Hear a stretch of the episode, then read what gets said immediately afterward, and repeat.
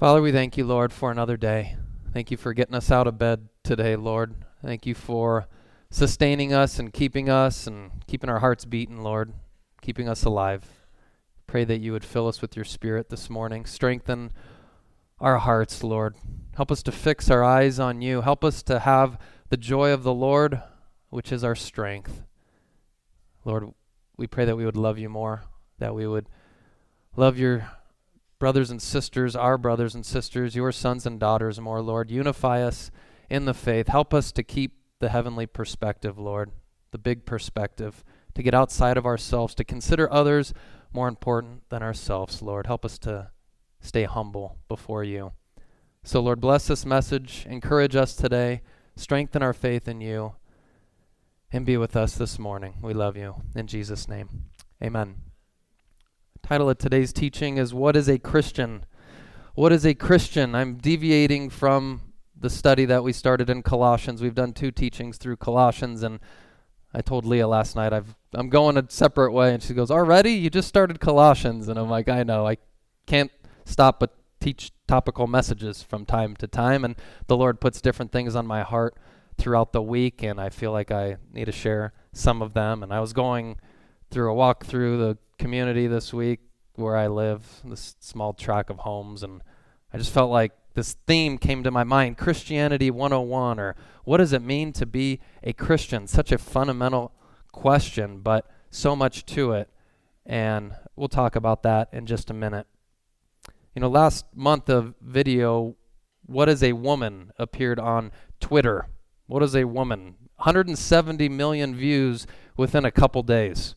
Now, it came out, I think, about a year ago, but it was released on Twitter and it got a lot of backlash and it was censored at first and people got Elon Musk involved and then they finally begged him like for the name of free speech show this allow this video to be shown and he did. And like I said 170 million that's an underestimate. They say maybe 200 to 300 million people viewed this documentary within a couple days of its airing for free on Twitter and you know, in this documentary, Mash, Matt Walsh sits down with college professors and people on the streets. He interviews and he talks to sociologists and psychologists and he asks them basically this bottom line question What is a woman? Many of them don't know how to answer that, surprisingly.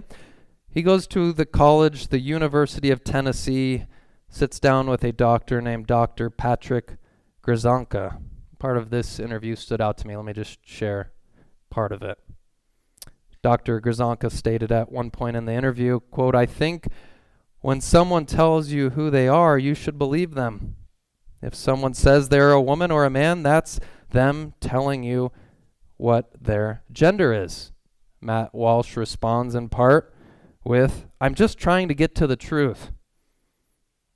And um, Grzanka then states, I'm really uncomfortable with that language. So I'm trying to get to the truth, and he says, I'm really uncomfortable with that language. Getting to the truth. Walsh says, Why is that uncomfortable, Dr. Grzanka? It sounds deeply transphobic to me, and if you keep probing, we're going to stop the interview. Here, Matt Walsh is trying to get to the truth. What is a woman? And at one point, Dr. Grzanka says, A woman is a woman. And he says, Okay, but is there more to it? And he goes, a woman is a woman is a woman. And he's like, that's circular reasoning. Do you know what that is? And he didn't have an answer, right? And Matt Walsh is, you know, going after the truth. And here the truth is transphobic. Today the truth is bigoted. Today the truth is hateful. If if you just believe in the truth, Christians, we're people of the truth. Jesus is the way, the truth, and the life. He said, When the Spirit of truth comes, he will convict the world of sin and righteousness and judgment. People don't like the truth because it convicts. The Spirit of truth convicts the world of sin and righteousness and judgment. I thought of the interaction between Jesus and Pilate, where Jesus said, I have come into the world to bear witness to the truth. Everyone who is of the truth hears my voice. To which Pilate responds, What is truth? There's Jesus standing right in front of him, truth incarnate. And Pilate says, What is truth? John 8:46 Jesus said, "Which one of you convicts me of sin? If I speak truth, why do you not believe me?" He's going to the Pharisees, the religious leaders. He's speaking the truth about God and who he is, the Son of God, and that unless they repent and believe that he is the Messiah, the Son of the living God, they'll die in their sins and they continuously question him, doubt him, don't want to believe. He says, I am the truth. And Paul in Galatians 4:16 says, "Have I therefore become your enemy by telling you the truth?" Even those within the church, when you tell the truth, people don't want to hear it. There's a lot of confusion in our day. Good is being pronounced as evil, and evil is being pronounced as good. 1 Corinthians 14:33 says God is not a God of confusion, but a God of peace, as in all the churches of the saints. And we know where confusion comes from. Confusion comes from the enemy. He blinds, subverts, schemes, plots, plans, deceives. He's a liar, and there's no truth in him. John 8 44, Jesus said he was a murderer from the beginning and does not stand in the truth because there is no truth in him. Whenever he speaks a lie, he speaks his own nature, for he is a liar and the father of lies. Christians are people of the truth. We have the truth. We herald the truth. We love the truth. We cling to the truth. We follow Jesus who said, I am truth. Now, my heart's been pretty heavy this week um, for a couple reasons. I'm sure most of you have either seen the movie Sound of Freedom or at least maybe read an article on it or seen an interview with Jim Caviezel or those that are in the movie or that main guy who his name's slipping my mind right now. But I'm sure some of you maybe know the story or seen the movie. And as I was researching it this week and as I was watching interviews, and the more I read, the more disgusted I got, the more frustrated I got, the more overwhelmed and devastated and heavy hearted I got because of what I was hearing and reading to the point that at one time I went into my daughter Mercy's room and I just grabbed her and I was just weeping over her. I was just holding her. She's probably she's 2 years old going, "What is going on with daddy right now? what is he doing?" But I just wanted to hold my kids, you know, and be there with them after seeing the numbers and hearing the stories of what's going on all around the world with sex trafficking and enslaving of kids and all these things that are horrific and unfathomable and they're going on around the world but they're even going on in our own country i heard the attorney general of utah say that he thought this surely was just going on and outside of the us if not outside of his state yet they did this one sting in his state and they i think they uncovered like one of the biggest sex trafficking schemes in america he said. He's like this isn't our state and it's crazy and it's it's devastating and it's just gross. And it makes the doctrine of hell and the wrath of God and judgment seem all the more reasonable and real in light of the things that you hear and see in this dark world. And then, as I was researching that, uh, Leah looked over to me at one point and said, I could see it in her eyes, something happened, something went wrong. And she said, Did you hear Greg Key died? And I'm like, oh, Lord. And most of you guys either know Greg Key, uh, you know, Travis, who was out here several months ago or earlier this year. Uh, Travis, uh, Greg Key's son. Greg Key went to Blessed Hope Chapel, Simi, where I grew up and where we just came from, where we moved from, Simi Valley. And so that was devastating, died unexpectedly, and we still don't even know all the details, at least I don't, to what exactly happened. Something happened at his job. Um, and so I just reached out to Travis and I've been texting him back and forth. And so just make sure you keep him in your prayers, keep Marissa in your prayers, Leanne, Greg Key's uh, former wife. Um, just the whole thing is just uh, devastating. And so I know Travis listens to some of these messages. So, you know, if you're listening, Travis, we love you, bro. And we're praying for you. And so, yeah, it's just really really uh, difficult. Travis lost his brother in law, Nick, last year. Now he lost his dad. Marissa lost her brother. Now her father in law. So, really heavy things going on. So, keep them all in your prayers. You know, Jesus is the Prince of Peace. And he said in John 16 33, These things I have spoken to, to you, that in me you have peace. In this world you will have tribulation, but be of good cheer. I have overcome the world. Be of good cheer, King James. Other translations say, Take courage. Tharseo is the Greek word there. Means to be emboldened from within. Find confidence from within, from the Holy Spirit, because Jesus said, I have overcome the world. He said that before he went to the cross. He said that before he rose from the grave. It was as if it was done. I have overcome the world.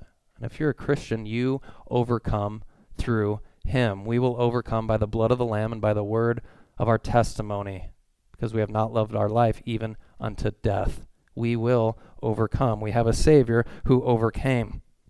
I found myself praying this week, Come, Lord Jesus. Come, Lord Jesus. Just put an end to all of this, please. I know some things need to happen prophetically. I know there's going to be a falling away, and the man of lawlessness is going to seat himself in the temple of God, proclaiming himself to be God, and Jesus will come back and destroy him with the breath of his mouth and by the beauty of his appearing.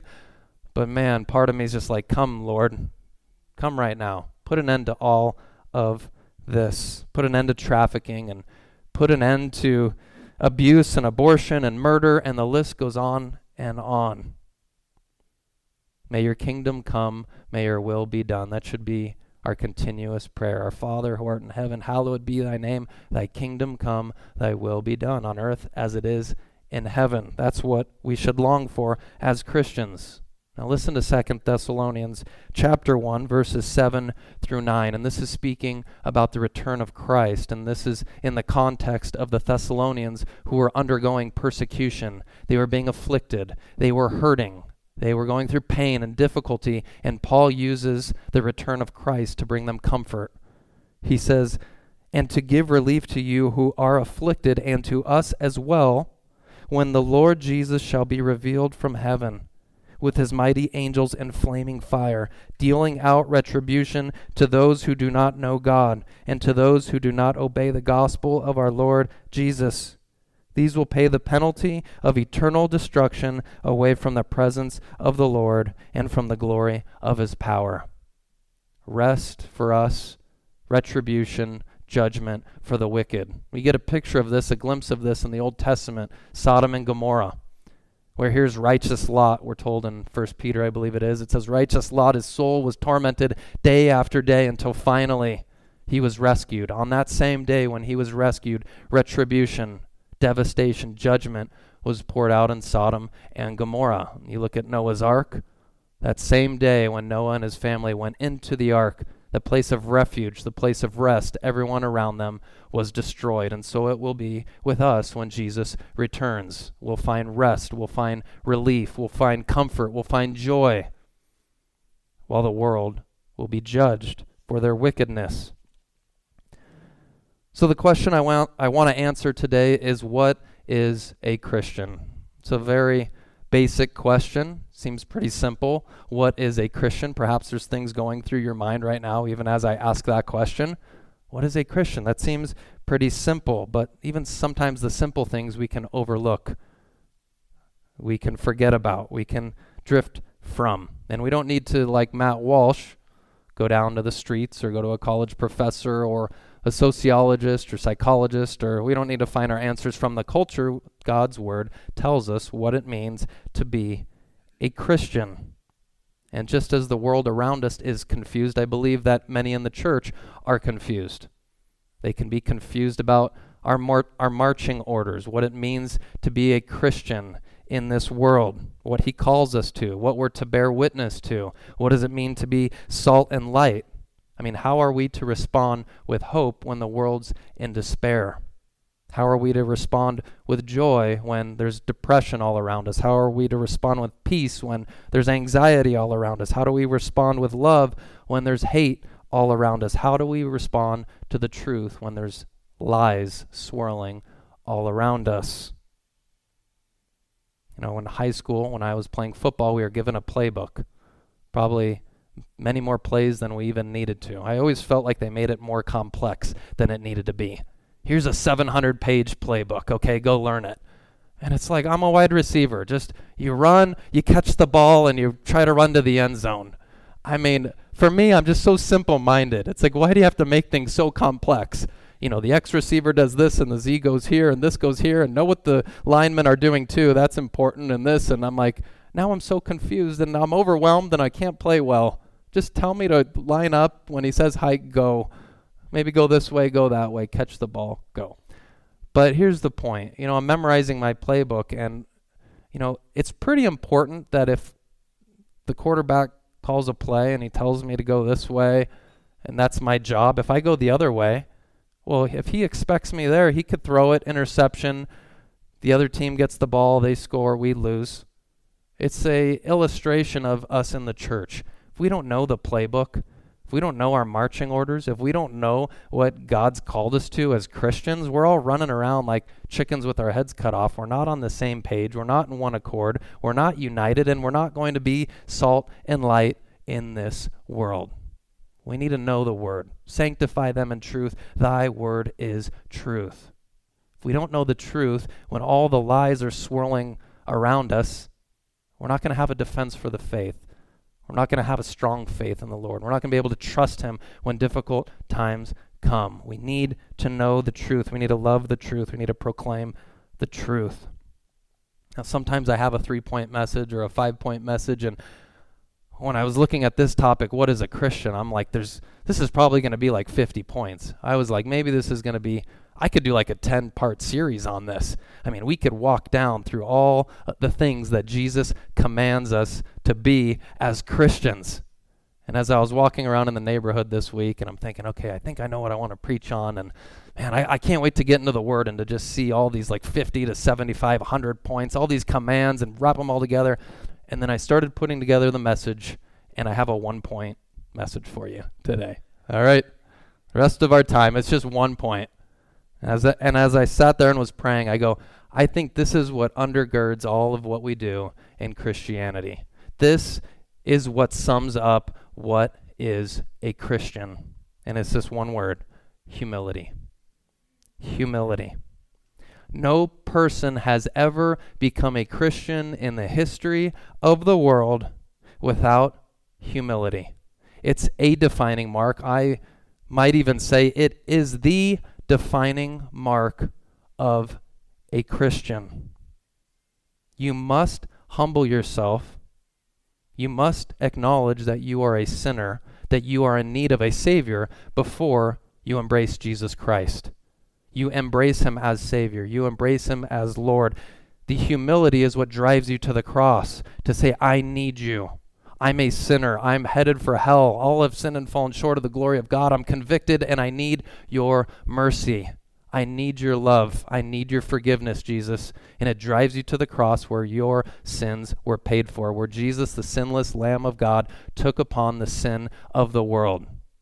His blood paid for our sins. He satisfied the wrath of God for us, and then he rose on the third day to confirm who he was, the Son of God conquering sin, conquering Satan, conquering death forever. So if someone says they believe in Jesus, what they're saying is, I don't believe in myself. I don't believe I can save myself. I, I can't trust myself for my own salvation. I trust in Jesus. So,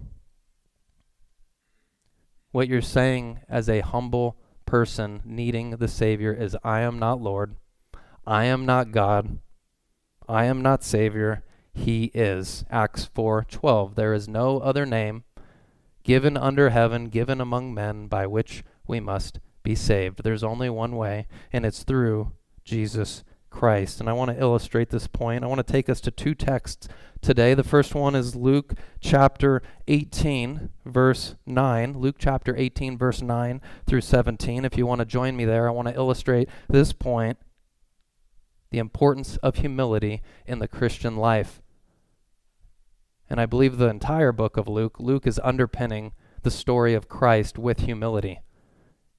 And as you're turning there, even as I was looking through Luke last night and this morning, I remembered Peter. If you remember the interaction, one of the first interactions Jesus had with Peter, where Jesus does this miracle and Peter says, Depart from me, Lord, for I am a sinful man, and he falls down before Jesus.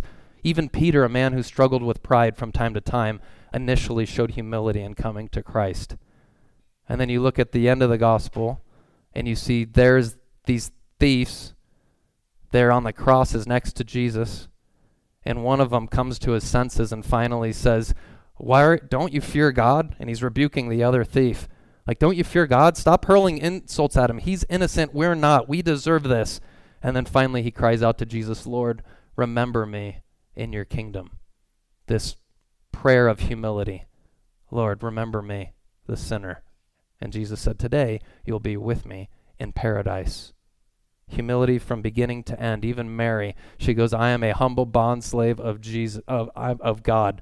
When she knew that she would bear the Son of God. In her prayer, she says, I'm humble before you. Humility all throughout the book of Luke.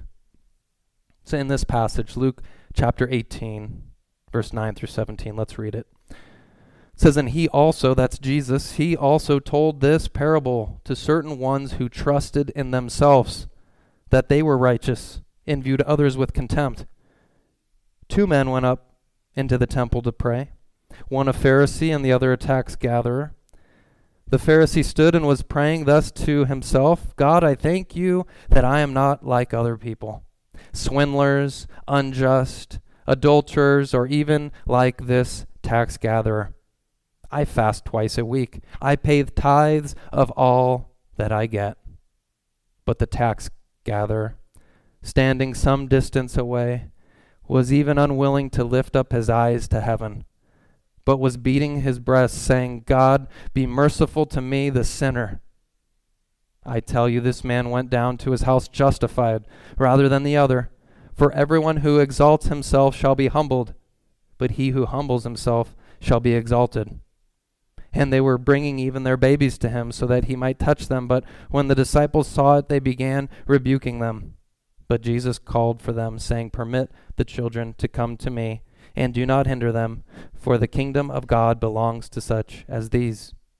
Truly I say to you, whoever does not receive the kingdom of God like a child shall not enter it at all. If you don't enter if you do not receive the kingdom of God like a child, you won't enter the kingdom. If you don't have humility, summing up Jesus' words there, if you're not humble like a child, you will not enter the kingdom of God. And you see a contrast here. Begins in verse 9. He's saying this parable to rebuke the pride of the Pharisees. They trusted in themselves, it says in verse 9, that they were righteous. What they're essentially saying is, I'm righteous. I'm good. I don't need the righteousness of Christ. I don't need a, an outward righteousness because I'm righteous. Look at my accomplishments. Look at my works. Look at my goodness. When really we know that our good works apart from Christ are filthy rags. Isn't that crazy? Here they think, my works are so awesome. Look at me. And really, it's the opposite. It's like dung before the Lord. And then you look at verse 13. I love the humility of this, this tax gatherer. The Jews hated tax gatherers. The Pharisees wouldn't eat with them. In Matthew 9, I think it's 11, Jesus is eating with the tax collectors and the sinners, and the Pharisees rebuke him. What are you doing eating with these people? They're like pigs. They, they rip off the Jews. They're not even, they're getting rich off of our taxes and our money. Who are you to eat with them, Jesus? Jesus said, I've come to seek and save that which is lost. See in verse 13 here, here he is standing some distance away. Some commentators believe even that's a sign of humility. He doesn't want to get close to people. He kind of wants to stand at the back of the temple. Pharisees wouldn't even stand next to the tax gatherers and other supposed sinners because they felt they were so holy. We get to go to the front. We get to wear this religious garb and show that we are God's men. So here's this man standing a distance away, and he's not even willing to look up to heaven. He's just looking down. He's sobbing inwardly and probably outwardly. He's just looking down and he's hitting his chest. He's just beating his chest. He's crying out to God, God, be merciful to me, the sinner. He doesn't bring anything to the table. nothing of himself. You don't see anything in verse 13 of his accomplishments. Like, God be with me, the sinner, but remember this, Lord. Lord, I, I, I have done this. What about the. It's all Godward. It's all just pleading, and it's all from a place of humility saying, I am a sinner. The contrast is striking. In verse 13, that word for merciful, your translation will probably say mercy or merciful. It's translated, the Greek word is hilas, hilaskomai. It means to be propitious, be gracious, make atonement for my sin. The HCS Bible states it, puts it this way God, turn your wrath from me, a sinner.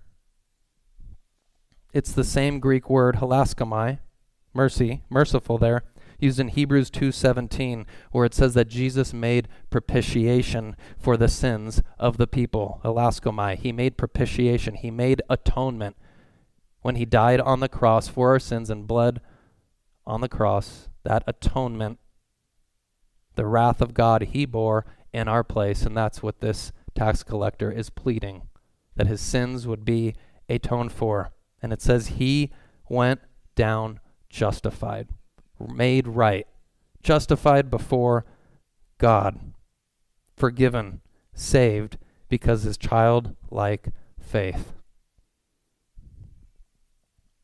Now, it's no wonder that Jesus called the Pharisees children of the devil. He was as bold as to say, Your, your father is the devil. John 8 44. The Pharisee in this parable is full of pride. I thank God, verse 11, that I'm not like other people. I fast twice a week. I pay tithes of all I get. It's all me centered, all I centered. Right at the center of pride is I. Me, me, me. What does it sound like? It sounds starkingly close to Satan's heart in Isaiah chapter 14, verses 13 and 14. Listen to these verses. I will ascend to heaven. I will raise my throne above the stars of God. This is Isaiah 14, 13, and 14. It says, And I will sit on the mount of assembly in the recesses of the north. I will ascend above the heights of the clouds, and I will make myself like the Most High. Arrogant conceited, proud, the same heart of the Pharisee. Me, me, me. Look what I'm going to do. Verse 15 then goes on to say, Nevertheless, you will be thrust down to Sheol, to the recesses of the pit. You'll be thrown down.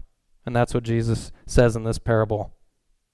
Everyone who exalts himself will be humbled. Whoever humbles himself will be exalted. The heart of Satan is pride. The heart of the Pharisees is pride. And what is the heart of the wicked world all around us today? Pride. Type in the word pride in Google. One of the first articles that will pop up is LGBT pride with a rainbow flag and heart. Okay? Pride is all around us. The question is how do we respond to pride? How do you respond to the pride all around you? You maybe say, with the truth. Yes. We expose it. We rebuke it. We correct it. We despise it. We hate it. Yes, yes, yes. But what undergirds all of it, I believe, is humility. You don't fight pride with pride. You fight pride with humility. 2 Timothy 2 24 through 26. If you're going to memorize any verses, these are several verses that I think you should memorize. The Lord's bondservant should not be quarrelsome, but kind to all, able to teach, patient when wrong, with gentleness, correcting those in opposition. If perhaps God may grant them repentance leading to the knowledge of their of the truth, that they may come to their senses and escape from the snare of the devil, being held captive by him to do his will. They're ensnared by the devil. It's like a net that they're trapped in that's all that they can do is sin. That's all that they can do is go after their own fleshly desires. And what is the job of the bondservant according to Paul as he's teaching young Timothy? Don't be quarrelsome, be kind to all, and with gentleness correct those in opposition. He doesn't use the word humility necessarily there, but it's a heart of humility, kindness, respect, gentleness. Peter says, always be ready to give an answer for the hope that is within you, but do it with gentleness and respect. Humility is all throughout the scripture, even though the word isn't necessarily used. The way that we interact with our brothers and sisters in the Lord and the way we interact with the world is from a place of humility, a place of kindness, a place of gentleness, constantly pointing them to the truth, but from a heart of humility, realizing that apart from the grace of God, there I go myself. If it wasn't for God's grace, where would you be today? If it wasn't for the saving grace of Jesus Christ and the cross of Christ, where would you be? Where would I be? That creates a heart of humility. It's also a humble heart of obedience to the Father. We respond the same way Jesus did.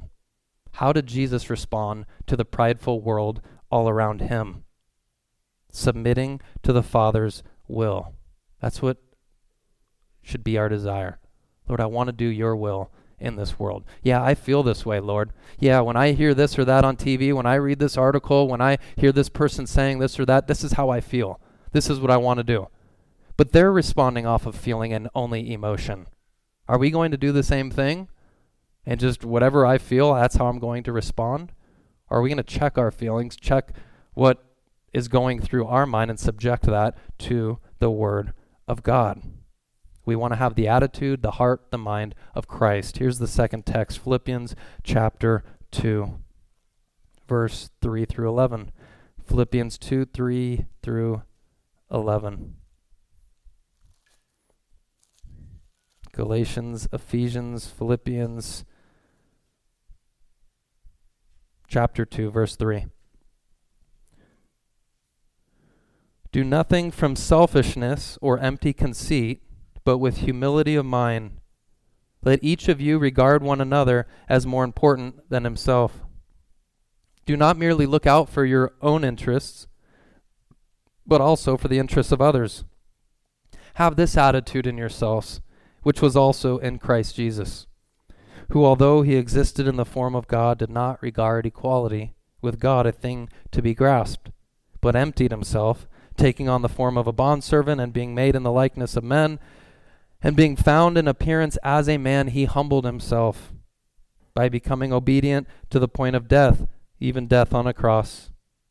Therefore, God highly exalted him and bestowed on him the name which is above every name, that at the name of Jesus every knee should bow of those who are in heaven and on earth and under the earth, and that every tongue should confess that Jesus Christ is Lord to the glory of God the Father. So he begins by saying, Do nothing from selfishness or empty conceit. And the word for empty conceit there, translated in the King James, is vainglory. NIV says vain conceit. NASB, empty conceit. It's translated in the Strong's Concordance or defined as empty pride. Kenodoxia is the Greek word. It's a state of pride which is without basis or justification.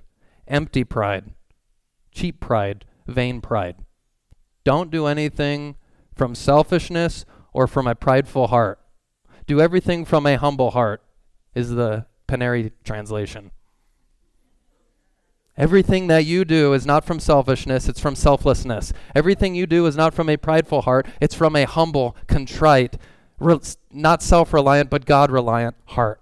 That's the basis of this text. And to further his point, he then says, Have this attitude in yourselves, which is also in Christ Jesus. Let me illustrate, Paul says, let me show you what humility looks like. Here's Jesus. He's in heaven. He's equal with God. He's in the form of God, and he empties himself. And not only does he empty himself to become a human, he becomes a slave, doulos, most translations say bondservant. It's actually a stronger word meaning slave, one who looks to the master, one who has no rights of their own, who submits willingly to another.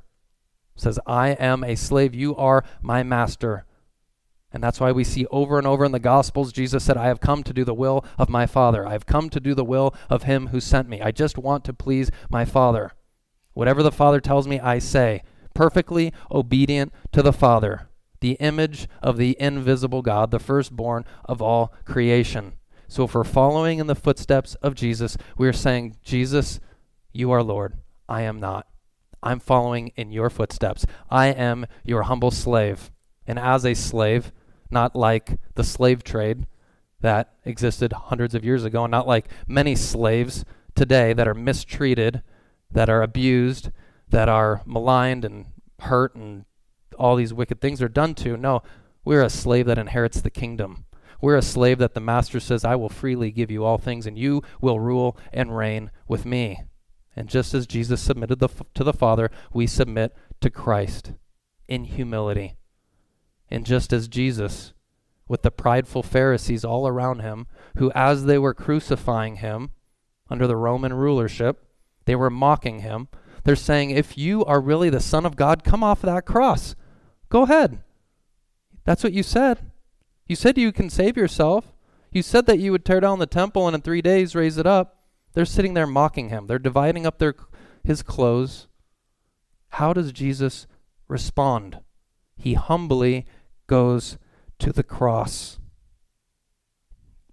Yes, there's times earlier in his ministry when he's rebuking the Pharisees to the, their face. He's calling them whitewashed tombs and essentially you bag of snakes. You guys are supposed to be shepherding israel. You're supposed to be preaching the truth. You're supposed to be loving my children israel. And you have not done that and he says your house is going to be left to you desolate o jerusalem jerusalem you who stones the prophets kills those who are sent to her how often i wanted to gather your children together as a hen does her chicks under her wings but you were unwilling your house is going to be left to you desolate you're not humble. You're prideful, Pharisees, and your destruction is coming. For whoever is proud will be brought low. It's all throughout the scripture. God wants us to remain humble. Jesus is on the cross. What is he saying? He doesn't say much, but one of the things he says is, Father, forgive them, for they know not what they do. He's praying for his enemies. You ever been maligned? You ever been mistreated? You ever just been frustrated with someone or angry at someone? Someone's wronged you? You pray, Father, forgive them. Let me share the impossible verse with you. Okay? This is something none of you can do. Okay? Get ready for this verse. Here's a verse impossible, Matthew 5:44. Love your enemies.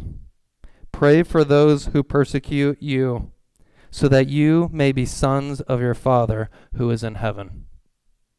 Think of your enemies. Think of the enemies of the church today. Just think about them. Think about Sound of Freedom. Think about LGBTQ and that whole movement. Think about people that are trying to lead kids astray. Think about ISIS. Think about enemies. Think about real enemies. Put a face on them. Can you love these people? Can you pray for these people?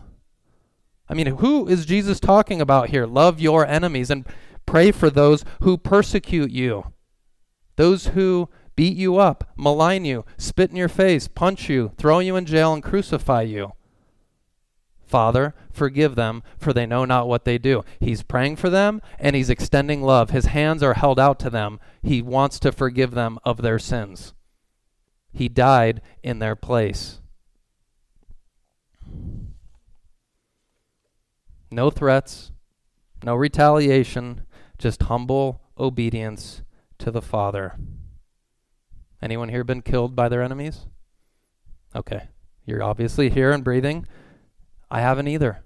But imagine the pain, the suffering that Jesus went through to the point of death, and yet his heart towards these enemies. I must admit, I've had a struggle this week. I've had a real struggle when looking into the evils of this world as I've already mentioned, but particularly the evil towards children.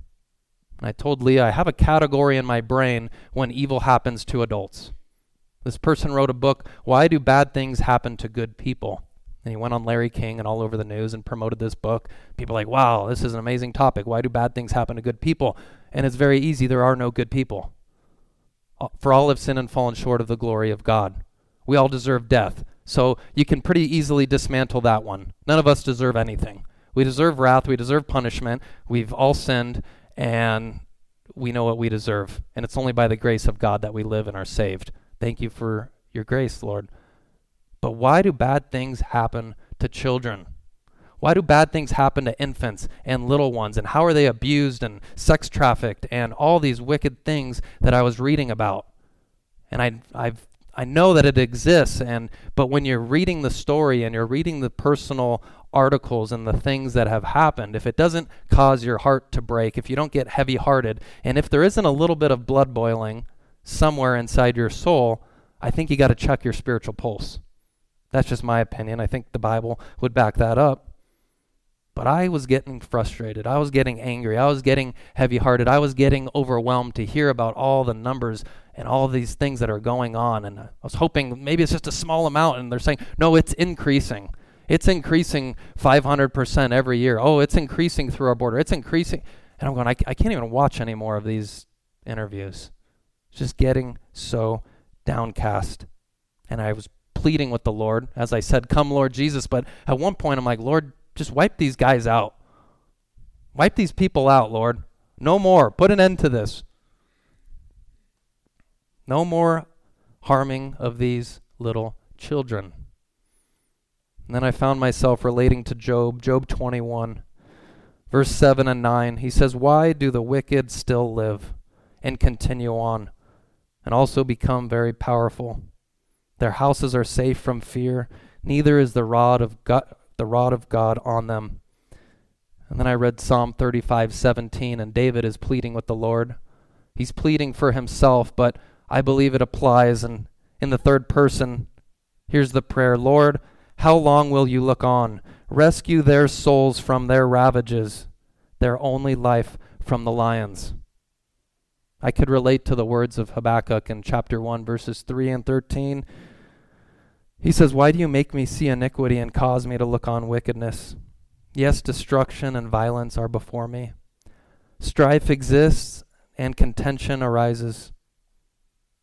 Why do you look with favor on those who deal treacherously? Why are you silent when the wicked swallow up those more righteous than they? Kind of hear underneath all this is, Lord, I don't understand. The Lord spoke directly to David. The Lord spoke directly to Job. The Lord spoke directly to Habakkuk. The Lord spoke directly to many saints, Jeremiah, and many of the other prophets who had this same struggle. Lord, I know you're real. I know you're righteous. I know you're pure. I know you're holy. So how is this happening? How are you allowing wicked to flourish? And almost every single one of them, at one point or another, finally says, I put my hand over my mouth. I repent in dust and ashes. I will rejoice. I will exult in you, O Lord. I don't understand. This doesn't make sense, but I know you're good. I know you're holy. I know you're true. I know you're real. And I'm entrusting my life to you. Psalm 10, verses 1 and 2. Why do you stand far off, O Lord? Why do you hide yourself in times of trouble? In pride, the wicked hotly pursue the afflicted. Let them be caught in the plots which they have devised. Psalm 10, verse 12 Arise, O Lord. O God, lift up your hand. Do not forget the afflicted. Psalm 10, verse 15 Break the arm of the wicked and the evildoer. Seek out his wickedness until you find none. David had a lot of harsh things to say against the wicked. The Bible has a lot of things against the wicked, and their destruction is coming. Perhaps part of it is just to magnify the patience of the Lord, the goodness of the Lord. Wow, His grace is amazing that He's this patient with the world, just as He was patient with you and I. Even the most innocent, pure, righteous, holy man seemed to have struggled with this wrestled with this in some mysterious way. When you read commentators and theologians, they don't quite fully understand Psalm 22, verse 1, which Jesus quotes on the cross Eli, Eli, Lama Sabachthani, my God, my God, why have you forsaken me? The question why, all throughout the prophets, all throughout the Old Testament, even in Jesus, why have you forsaken me? Yes, he took on our sins. Yes, the wrath of God was upon him. Yes, the land went dark for hours. And in some mysterious way, the Father seems to have turned away from Jesus as the sin of the world was laid on Christ. And the Father cannot look on sin. And so Jesus struggling, I believe, somewhere in his hu- humanity and being fully divine, and God is. He knew he was going to go to the cross. He told his disciples he was going to go to the cross. He fulfilled all the prophecies, and yet the struggle. Why are you forsaking me? If anyone knew suffering, anyone knew pain, if anyone knew ridicule, if anyone knew shame, it was our Lord Jesus Christ.